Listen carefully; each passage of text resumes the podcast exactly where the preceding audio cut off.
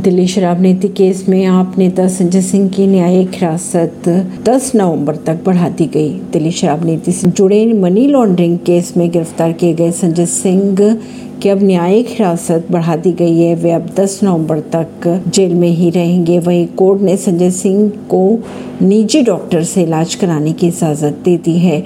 इस दौरान उनकी रिहाई की मांग को लेकर आप कार्यकर्ताओं ने दिल्ली में पार्टी ऑफ़िस के बाहर विरोध प्रदर्शन भी किया। परवीन सिंह नई दिल्ली से